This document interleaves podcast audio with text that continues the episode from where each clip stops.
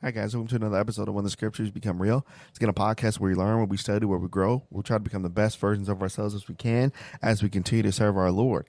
Again, you can find the podcast anywhere you can find your podcast. If you want to watch the video portion, you can find When the Scriptures Become Real on YouTube.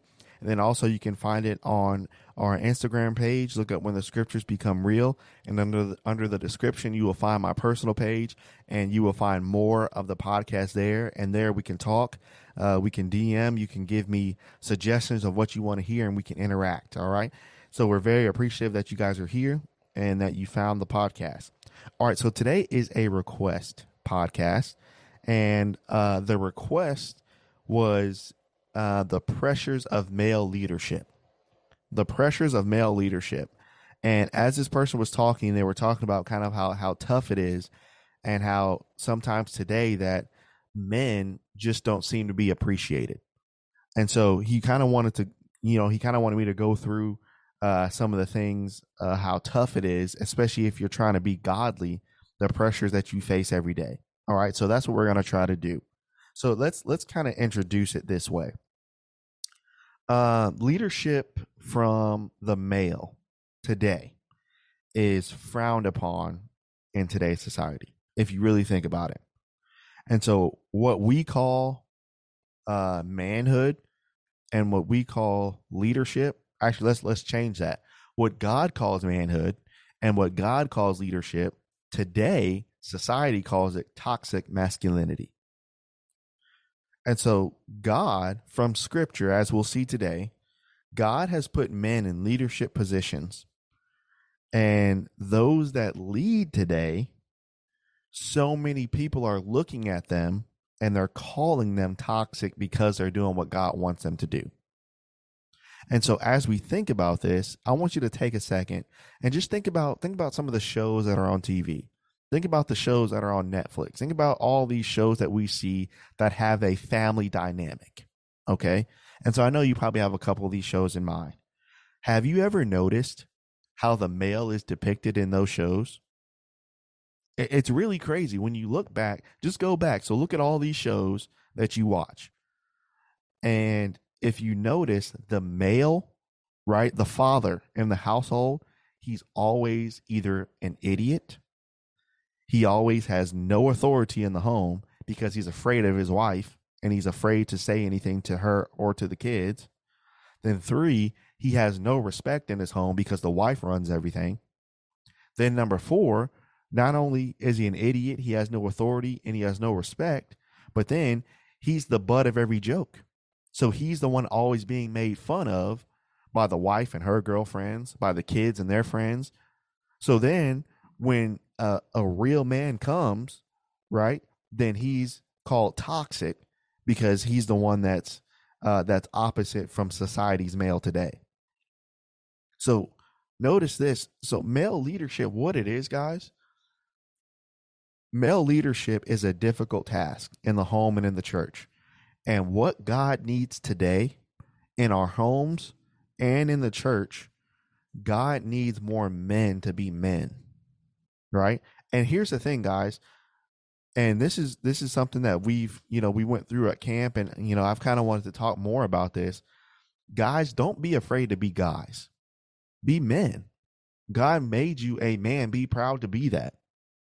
And so male leadership is a difficult task. But what I want to do today is I want us to appreciate or actually reappreciate what real manhood is and appreciate good men but I want you guys to appreciate those guys in your lives that make leadership look easy and make manhood look easy when it's not.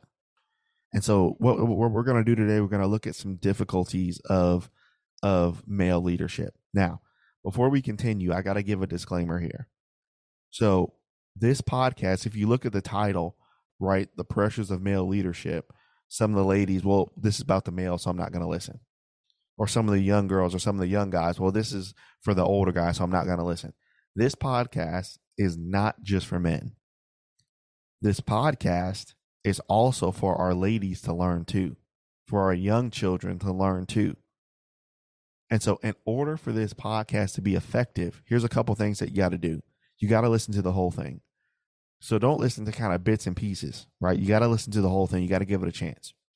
Then, two, especially if you're a female, number two, as we go through the pressures of godly male leadership, as a young lady that's listening to this, as you sit here and listen, don't just sit here and think about, well, how come he isn't talking about how hard it is to be a lady? How come he isn't talking about the pressures of of this and, and this of a lady? Right. So I understand. And we're gonna get to a podcast on that. So I haven't forgotten about you. But don't just sit there and just the whole time in your mind, well, I'm glad you just didn't just talk about this and you left the ladies out. So notice, don't just look at what the other person should be doing right? Try to re- try to appreciate what these what these guys have to go through. So hopefully what this will do this will give you a newfound respect for god's men that have obviously been lost. Obviously been lost. So we're going to look at a couple of pressures that godly men have to face today so number one the first pressure that a godly man has to face is the pressure of protection the pressure of protection. So, as as a man, God gave us the responsibility to protect physically, but also to protect spiritually. And so God put the responsibility on men to learn how to provide. So, have you noticed that a man, no matter what stage in life that he's in, he's always in a position where he's where he's either providing or whether he's learning how to provide. So look at this. Look at Genesis chapter 2. Genesis chapter 2. And again, if you're new to the podcast, open up your Bibles with us and we're, we're going to look at this here. So, Genesis chapter 2, verse 15. And I want you to notice this has happened from the beginning. So, verse 15 says, The Lord God took the man and he put him in the Garden of Eden to dress it, but then also to keep it. Now, what did the Lord provide for Adam? he provided Adam a home, and home was the Garden of Eden.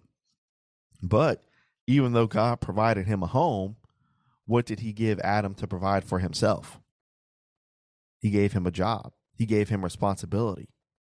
So a man has always been put in a position, whether he's by himself or whether he's with someone else, that you take the lead to provide. See now who was here? Was was Eve there yet? No, just Adam. So God was trying to teach Adam because God, being all knowing, knew that Eve was coming. So God is trying to get Adam to understand you have to be ready to provide. As a man, that is just your responsibility. And so man has always been in the position where he is learning to provide or he is providing. So think about it. If you got a young man still living with his parents, he's still learning to fully provide for himself. He might not be there yet. He might not, you know, have the ability to do it on his own yet, but he's still learning to do it because eventually he's going to have to learn. But then when he's on his own, he's providing for himself fully now. Then when he's dating, not only is he providing for himself, but he is trying to prove to her that I can provide for myself well.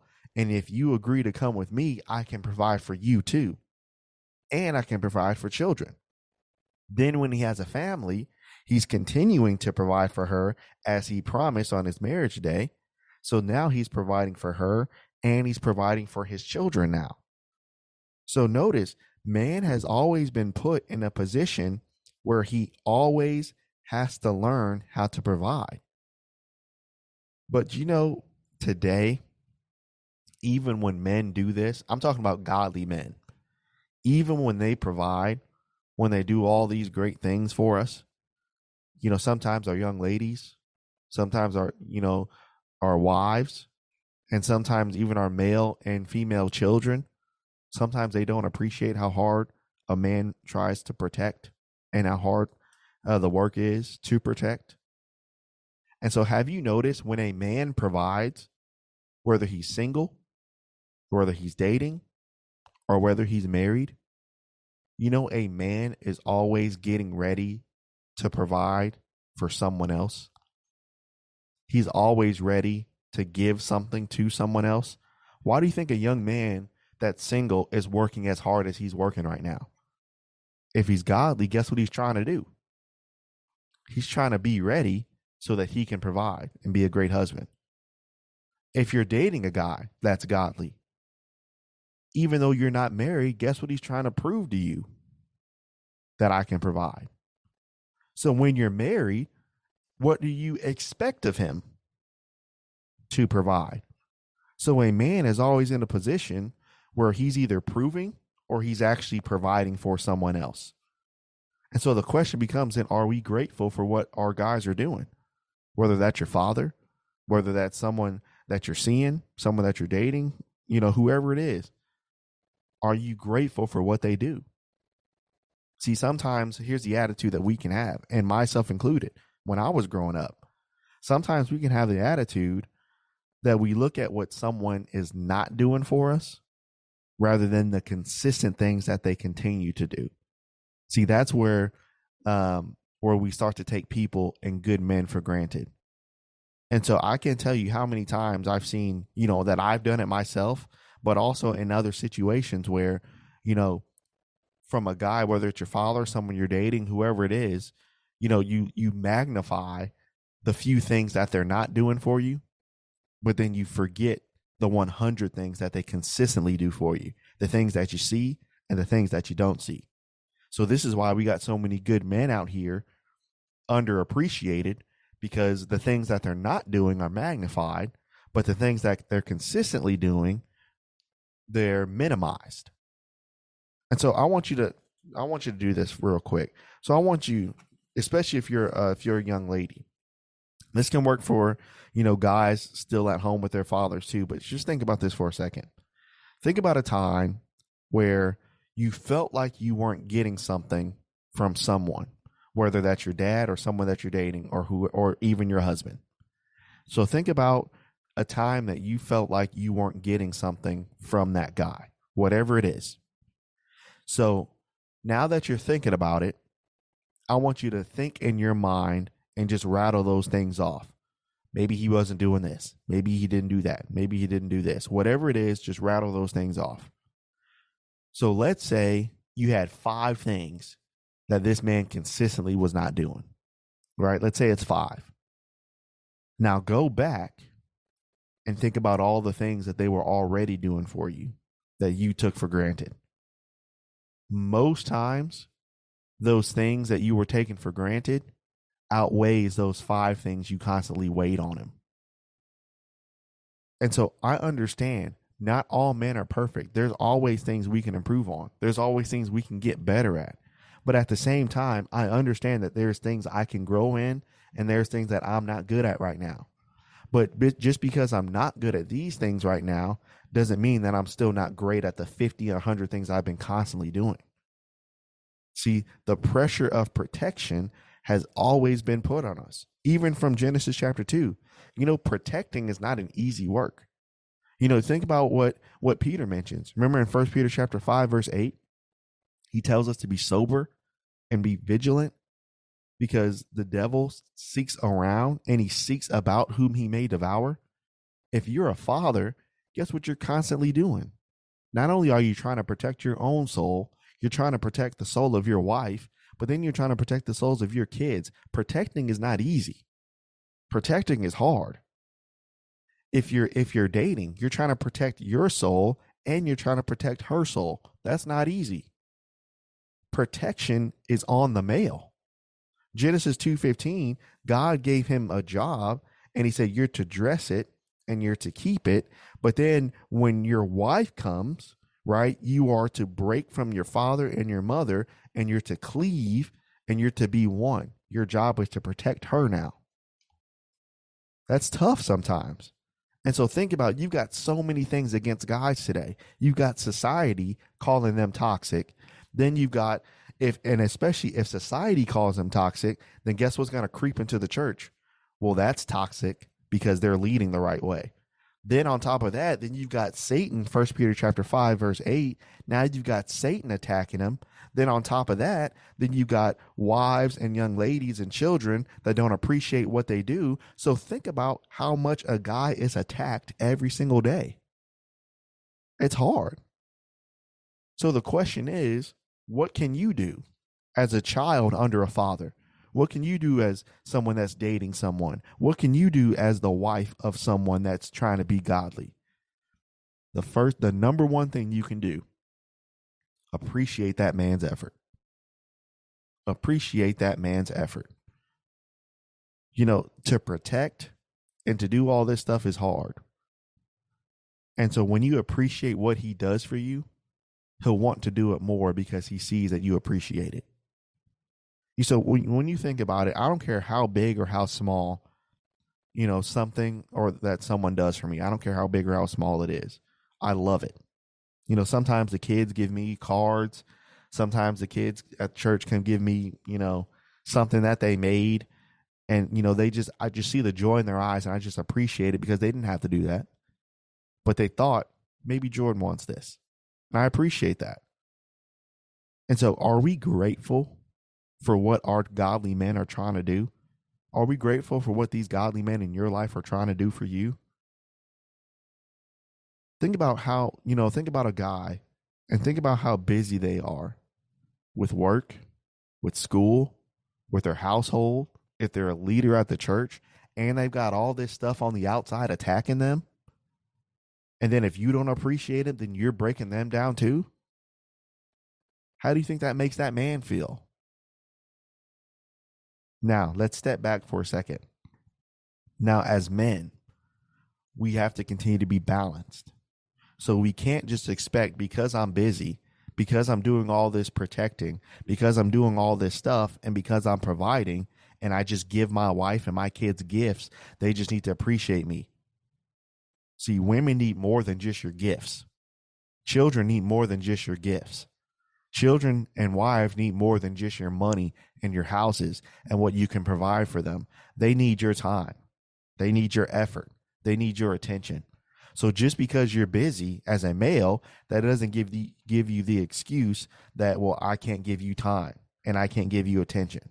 You got to learn as a male to be balanced. That's the hard part as well. So not only are you to protect and do all these things, but you have to continue to be balanced as well. That's difficult. So the first pressure that a male faces, he always is in the position of protecting his family physically, but also protecting his family spiritually. And this is even happens before he gets a family. Then number two, the second pressure that a male faces, the pressure of obedience. So look at this. Look at Joshua chapter 24. Again, this is a verse that, you know, sometimes is hung up in, in people's houses and stuff. And sometimes I think we take this verse for granted. But in Joshua chapter 24, verse 15, a verse that we all love, it says that it seemed evil to you to serve the Lord. And if it seem evil to you to serve the Lord, choose you this day, this day whom you will serve, whether the gods of your fathers that were on the other side of the flood, or the gods of the Amorites, in whose land ye dwell. But as for me and my house, he said, we will serve the Lord. See, this is much easier said than done because leadership for the male starts at home. So this verse, you know, to quote the podcast, this verse becomes real, you know, when what if family doesn't serve the Lord? Now, what are we going to do? What are we going to do? What if I'm pressured to do this or that? Now, what am I going to do? You see, obedience starts with that man whether he's single, whether he's dating, or whether he's married. That man already has to have made up in his mind, if he's godly, that you can do what you want to do. You can serve God if you want. You can try to serve God halfway, which there's no such thing as, but that's what some people think. You can serve God halfway or the way that you want. You can do what you want to do. But for me and my house, whether I have a house or I'm going to work towards a house, we're going to serve God. That's what we're going to do. See, obedience, that's what the Lord cares about. The Lord cares about our obedience. And so, a man by his faith, if he's godly, a man by his faith should teach whoever he's attached to what true obedience looks like. So here's a couple examples, y'all. This is good. So look at look at Joseph. He's the first one.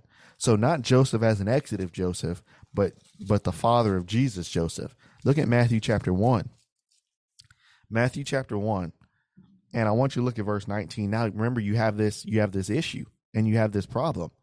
Now, Mary is found with child before Joseph and Mary did any sexual act. So now, based off culture, and even today that's looked down upon, but Mary then could have been stoned. And so Joseph, being concerned about her, notice what he did as a man. Verse 19. Then Joseph, her husband, being a just man and willing and not willing to make her a public example, was minded to put her away privily. And so notice what Joseph did. Joseph was obedient in what he was doing. And notice, did Joseph care about himself in the situation? Who did Joseph care about? I care about you. I care about your honor. And I care about your reputation. So, because I care about those things, what's the obedient action? Then, after he thought on these things, right, and after the angel spoke to him, notice verse 24.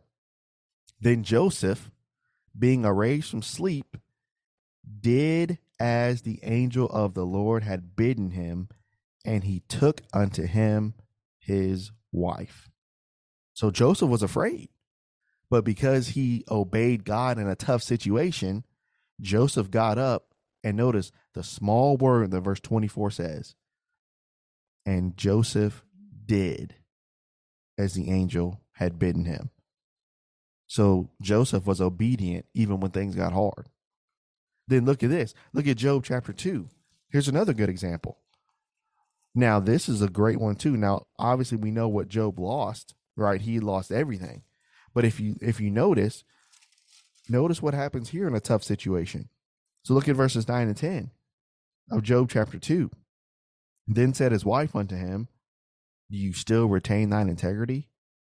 Curse God and die. So obviously, we got to be sensitive here because those children were her children too. So she's grieving as well as Job is grieving. But notice in her in her grief, she says to curse God and die. But watch Joseph's or Job's leadership, Job's faith, Job's obedience. Watch how he rebukes his wife. But then he said unto her, You speak as one of the foolish women speaks. What? Shall we receive good at the hand of God? But shall we not also receive evil? In all of this, Job did not sin with his lips. So Job was still obedient to God, even when, even in her, even in his wife's uh, pain and grief, he was still obedient and he still said, I know you're hurting right now, but God is still God and he's still reverent. That that was tough. He rebuked his wife. Then number three, here's a good situation. Look at the book of Ruth. This is great. We looked at this at camp with a couple buddies of mine, and this was so great. In in Ruth chapter three. So now remember you have Ruth and Boaz. They meet, they start to like each other, they're courting each other, it's all good. But then now there's a problem. There's an issue. So now you got two single people, but there's an issue here. So watch what the issue is. Look verse verse number 11. And now my daughter of chapter 3. Now my daughter, fear not. I will do to thee all that thou requires. For all the city of my people knows that thou art a virtuous woman. But it is true that I am thy near kinsman, but howbeit there's a kinsman that's nearer or closer than I. So imagine Boaz in this situation. He's single. He finds a girl that he finally likes, that finally likes him back. They're going together. Everything's great. But then he realizes there's somebody there's somebody closer to you that you have to marry. Now that was the rule here in Jewish law that the nearest kinsman had right to the widow. So now Boaz understands I am nearest kinsman, but there's somebody ahead of me. So by law, Boaz says you have to be with him if he wants you. Imagine how hard that was for Boaz. He's waited so long for this virtuous woman, and then he finds out, yes, I'm nearest kinsman, but then he sees someone else has to have her. That's a hard situation to be in, isn't it? But watch watch what he says. because he has faith, because he was obedient, notice what Boaz said. Verse 13 Tarry this night, and this is how it will be in the morning. That if he will perform unto thee the part of kinsman, well. You know how hard that is for a single young man to love that girl with everything that he's got. And he said, You know what? This is what we're going to do. We're going to get up tomorrow and we're going to follow the law. He said, We'll get up. We're going to go to the nearest kinsman that has right to you. And if he wants to marry you, well, that's how it's going to be. How hard would it have been for Boaz to do that? That's tough. He he was literally prepared to give up the girl that he loved because he loved God more. Ladies, if you don't respect that type of guy, I don't I don't even know. That's crazy. That's crazy. That he loved God enough that he's ready to give you up to make sure that he loves God. That's ridiculous. That's hard. But notice what he says. He says, He will perform thee the part of the kinsman. Fine but then let him do the kinsman part. But watch what he says. But if he will not do the part of the kinsman to thee, then I will do it. And as the Lord lives, you can lie here till the morning. So he says, Look, if he says he wants you, he can have you. But if he doesn't want you, then then we can be together. And so notice the faith and obedience of Joseph of Job and Boaz. So, did you notice something about those situations, guys? For Joseph, for Job, and for Boaz, you see why we call it the pressure of obedience? Because all three of those men were in situations where even if other people disagreed, they still said, I'm going to follow God. Job's wife at the time said, Curse God and die. Just because Job rebuked his wife doesn't mean he didn't love her. Job says, Look, you got to stop talking this way. He said, Because God did this. He said, So are we going to take good from God and not take evil? He said, We're still going to trust him, even though you're hurting right now. Boaz, he said, I love you, but because I love you, I'm going to follow the law, not just because I want you. Joseph, I love you, Mary. Because I love you, I'm going to put you away publicly and try to find out what God wants me to do. If God would have told Joseph to go away from Mary, Joseph would have did it. Why? Because he's faithful, because he's a man. If Boaz wouldn't have been the nearest kinsman and God wanted Ruth to be with that first one, he would have did it because he's a man. You see, this is what men do men follow God, even if wife, even if women, even if the person you're dating, even if members, even if whoever disagrees with them, doesn't matter who disagrees with them, they will follow God because they're men. You see why we call that the pressure of obedience? That's why it's hard to be a man because you have to stand by yourself when people that you care about sometimes don't want you to do it. That's hard. And these men showed us that it's possible. So the question becomes how can you help a man that's under the pressure of obedience if he's trying to be godly? Number one, the first thing you can do is you as a woman as a wife and as a child, in order to help him, you got to be obedient first. Because this is what's going to happen.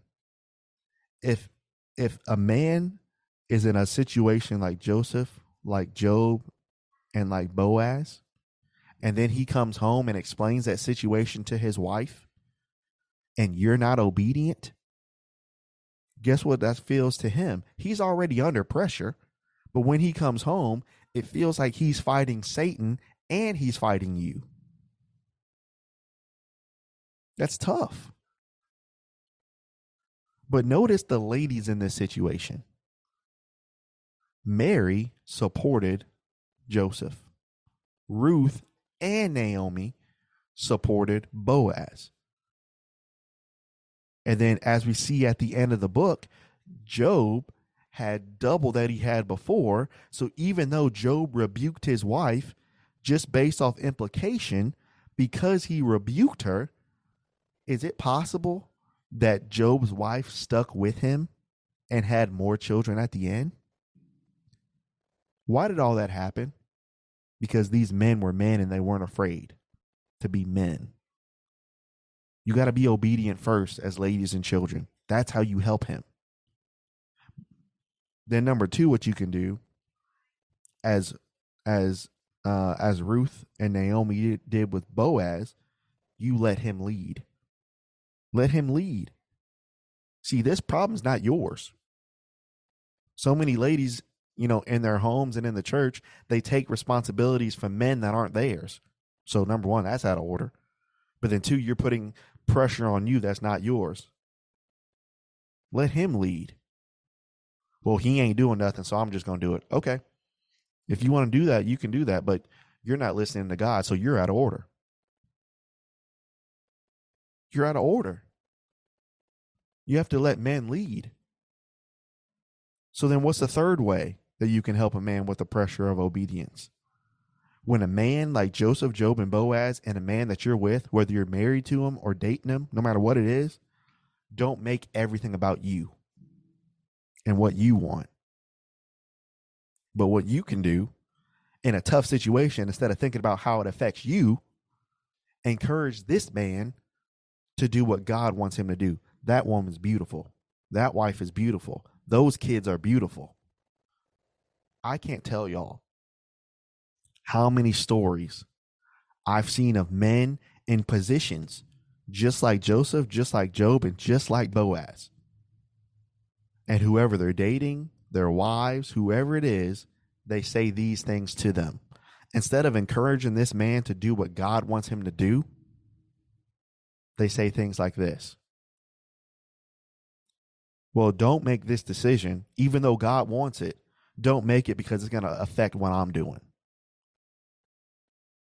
Or number two, they'll say something like, Well, if you do this, if you do what God really wants you to do, or if you don't change your mind, then I'm leaving. I'm going to be with another Christian. I'm going to be with another. All right. Then number three, well, if you really love me, you wouldn't do this. Or here's a big one. Number four. Well, I want you to follow God, but I want you to adjust your values just a little bit. I want you to I want you to make an exception for me. So imagine the added pressure that this puts on a godly man. If he's trying to follow God, as hard as the situation might be, he's doing it because he loves you, not because he's because he doesn't. But so many times these women and these wives and sometimes kids, we make it all about us and how it affects us. You see why the pressure of obedience is hard? I want you to look at this. Look at look at right back at, at Ruth chapter 3. And I want you to look at verse 18. Now remember, this is how difficult the situation was. Boaz said, Look, if this nearest kinsman wants you, by law, he has to have you. I'm putting myself out the picture. So this is a tough situation. So, in most situations today, young ladies, if you were in the situation of Ruth and you really love Boaz, but you're trying to follow the law and you understand that this guy before Boaz has right to you and not not the man that you really love, how would that go down today? Even if you talk to older counsel. Girl, you love Boaz, just be with Boaz. Forget the law. You only fall in love once, right?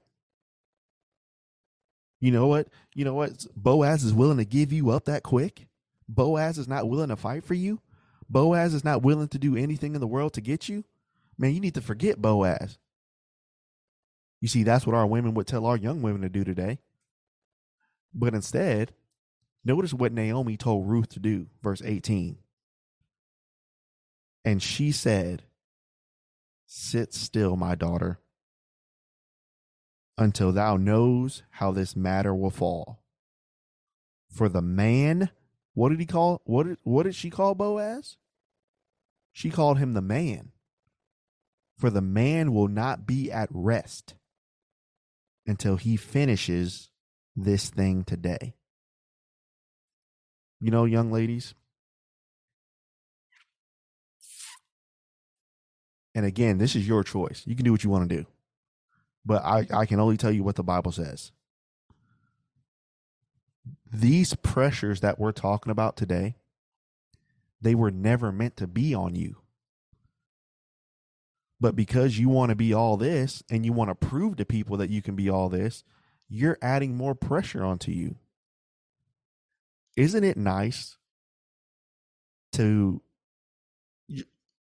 think about this think about if you're on if you're on like a vacation or, or if you're if you're doing something isn't it nice just to go and and kind of have everything just taken care of and you don't have to worry about anything and all you got to do is just do what you're scheduled to do on the vacation. That's nice isn't it? You know when a man is a man he's supposed to give you that type of refreshment. I know jordan's going to take care of it. I know the situation's hard. Jordan's going to take care of it. But instead, so many times we get mad. Well, George's not taking care of it in the time that I want him to take care of it, so I'm out. Well, I'm gonna just find someone else who's willing to take care of it quicker than Jordan. You see how you see how you're adding pressure on yourself? What did what did Naomi tell Ruth to do in a tough situation? Sit still. For the man will not be at rest until he does it. So then look at chapter 4, verse 1. Then Boaz went to the gate. Boaz took care of it. He was a man. And so, do you see why we call the pressure of obedience hard? Obedience is a pressure. And these guys were put in impossible situations, and a man will not let anyone get in the way of him following God.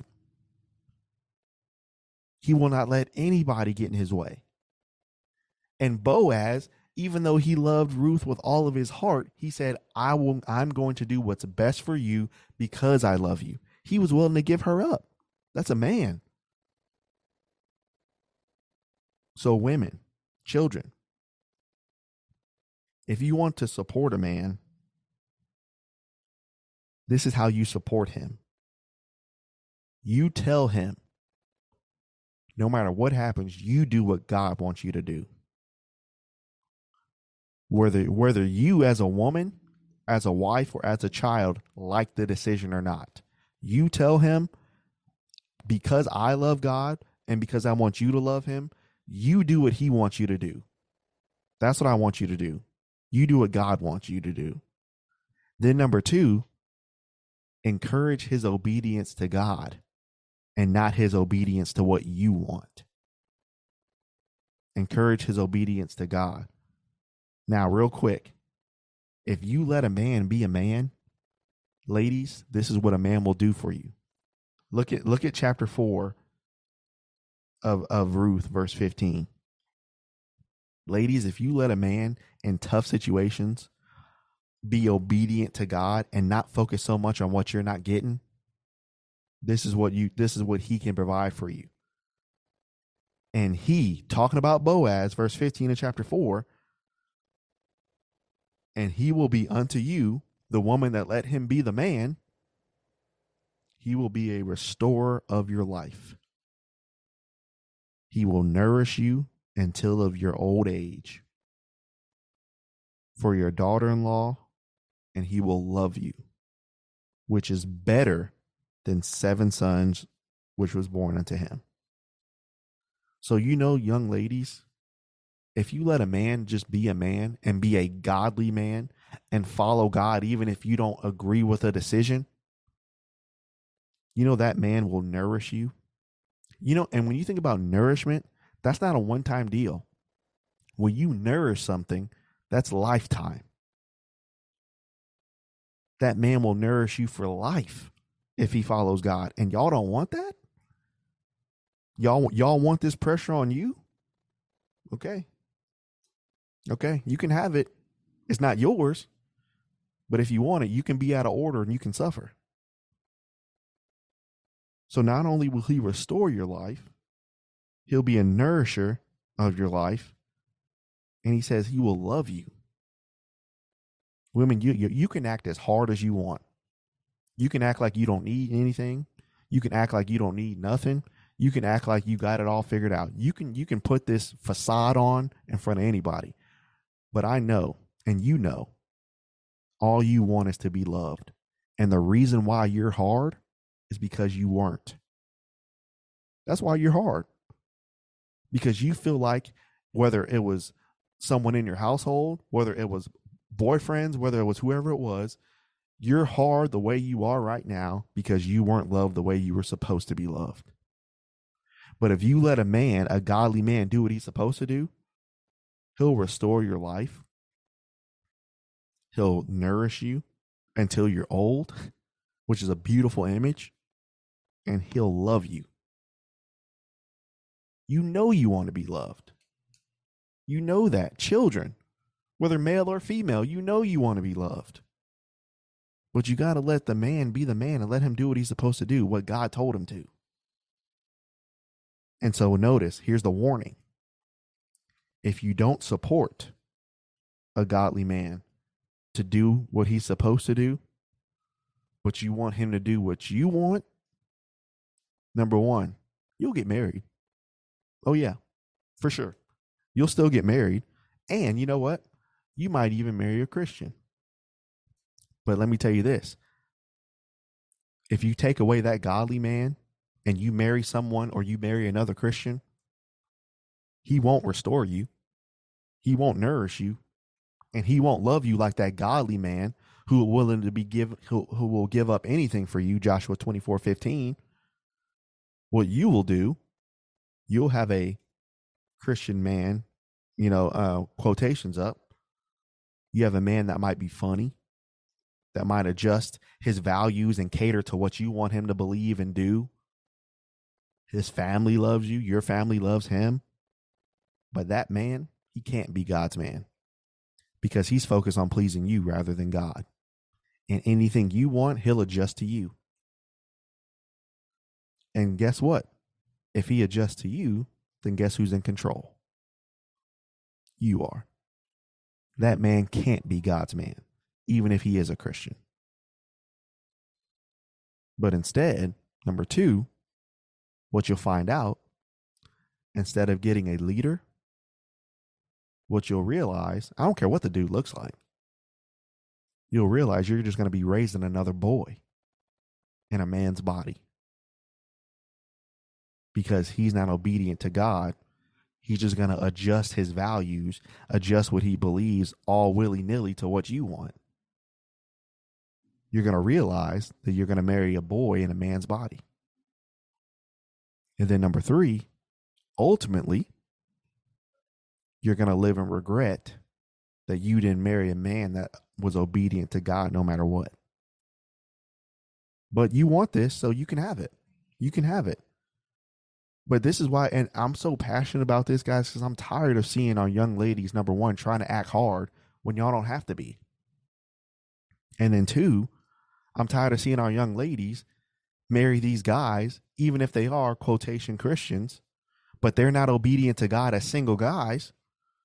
And so then now they're they're married and now they're raising, you know, a, a, a boy in a man's body. And they crave leadership. This is why we got to listen. And this is why you got to appreciate a godly man when you see one. So the pressure of protection, then he has to go through the pressures of obedience. Then, number three, this is a big one. A man has to face the pressures of this world. So today, you know, a man is always expected, no matter what this man's going through, whether it's mental, physical, spiritual, no matter what it is, a man is expected, well, yeah, just push through. Ah, just get over it. Ah, just be strong. It's all good. You see, what this world does, especially if a man is godly, this world every day tears this guy down. You know, ladies that have husbands, the world tears your husband down every day when he leaves the house. If you're dating a guy man tears this man down. The world tears that young man down every day. This man bears the burden of work, leadership, obedience, protection. He's got to face the wiles of the devil telling him not to be a man. See, whether you're a child, whether you're his wife, or whether you're dating this guy that's trying to be godly, here's the question that I have for you Can you be that man's peace? Can you be that man's peace? Notice, notice the question that I asked. I didn't say, Can your family be that man's peace? I didn't ask that. Because what it what it what it um what did God say in Genesis? He said, You leave and cleave, and you and the wife become one. I didn't I didn't say, Can your family provide that man peace? I said, Can you do it? Can you provide that man peace? Look at this example. Look at Acts chapter 16. Acts 16. And and as we look at this, I want you to notice what happens here. So think about Paul for a second, guys. So Paul Paul had already been on missionary journeys up to this point. And so uh you know, when you think about Paul's journeys, Paul went through so many things. I mean, he was stoned, shipwrecked, beaten. I mean, so imagine imagine if you're Timothy, if you're Silas, if you're whoever goes with Barnabas, whoever it is, that when you when you get on that boat to go on this missionary journey with Paul, it it was pretty much a 1000% guarantee that you would have some bruises on the way back. If you weren't killed, you probably had some bruises for doing what God wanted you to do. So now they leave Troas and they go here and notice where they are. They're at Philippi here in, in Acts chapter 16. Now, notice what happens here. These guys are getting beaten, they're getting ridiculed, they're getting stoned, they're getting killed by the world every day for being godly. Now, watch what happens. Acts 16, verse 14. And there was a certain woman named Lydia, a seller of purple of the city of Thyatira, which worship God, and she heard us, whose heart the Lord opened, and she attended unto the things that were spoken of Paul. And so notice, and when she was baptized and her household, she besought us, saying, If you have judged me faithful to the Lord, come unto my house and abide there. And she constrained us. It's beautiful, man. Think about the rest that this would have given Paul, Timothy, and Silas. We just got beaten, just got stoned. People laugh at us. People say we're not doing anything right. People say there's there's more than one God. People are saying all this stuff about us. We come here, we talk to Lydia, baptize her and her family, and what does she do to them? She says, "Come into my house and abide with me." You know what Lydia was to those men that were getting ridiculed every single day? Lydia was their peace. You see, that's what a man needs from you. Children, wives, dating godly guys, they don't need you to fight against them. They don't need you to make ultimatums in order for you to be in their lives. They don't need you to do all this stuff. What they need from you is they need you to be their peace. So think about it for a second. If you're a, if you're a wife, is this the type is your home the type of home that Paul would want to come into and get some rest? If you're single, is this the type of home that Paul would want you to go into to get some rest? You see, so here's what we're saying, and we're not saying, again, as I said in the disclaimer, we're not saying that women don't face pressure. We're not saying that there's not difficulties to be women. And we're not saying that we should acknowledge that because we will. But for the for the sake of today's podcast, I wanted everyone to learn to re-respect the stuff that men do. And men, let me tell you something. If people around you don't respect what you do, they're not going to respect you when you get married. So this is why you need someone that respects the things that you do. They respect your obedience to God no matter what. They respect that you protect them. They respect the pressures that you face. Male leadership is is difficult.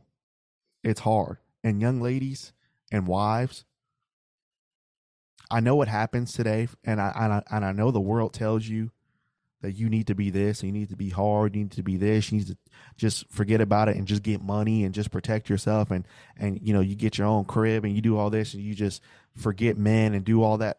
I know the world pressures you to believe that. And I understand that maybe in your past you haven't been loved the way that you need to by by someone in the house, by other guys, whoever it is. But I will say this, if you learn to be like Lydia, to be like Ruth, to be like Naomi, to be like Mary, to be like all these women that we talked about today, for these guys in male leadership, these guys that still face these pressures every day because you encourage them to do what God wants you to do, what God wants him to do, this man will give up his life for you because he sees that you support him. You see why this is called the pressures of male leadership? It's hard. It's hard. And quite frankly, guys, you don't need women in your life that don't respect you. You don't need women in your life that that don't respect your effort or di- or diminish your effort. You don't need women in your life that don't understand that you need to obey God and not what they want. You don't need that because they'll only tear you down and you won't be the man that you need to be. Be a man, guys. Be a man. Not because that's what's that's what Western tradition says. That's what God says. And I don't know about y'all, but as Joshua said, you young men and you ladies, y'all can do what you want to do. But whether I'm by myself, whether I'm dating somebody, whether I'm married, no matter what situation I find myself in, I will try my best that no matter what you do, as for me, we're going to serve the Lord. We're going to be men here. We're going to be men here. That's what we do. Guys, we got to learn to be men again. Because not only does God need it, not only does the church need it, but our women need it. It's time. I hope this was able to help. I hope uh, I was able to answer the requests from what was what was said, uh, and I hope that everyone could could have a newfound respect um, for what godly men are trying to do. So next week, Lord willing, we will be back on Monday with another podcast. Appreciate you guys. Love you guys so much. If you guys have any uh, requests or anything, DM me on Instagram. Uh, you can find out when the scriptures become real, or just look up my name, Jordan Anthony Pugh, and you'll find me there. Appreciate it, guys.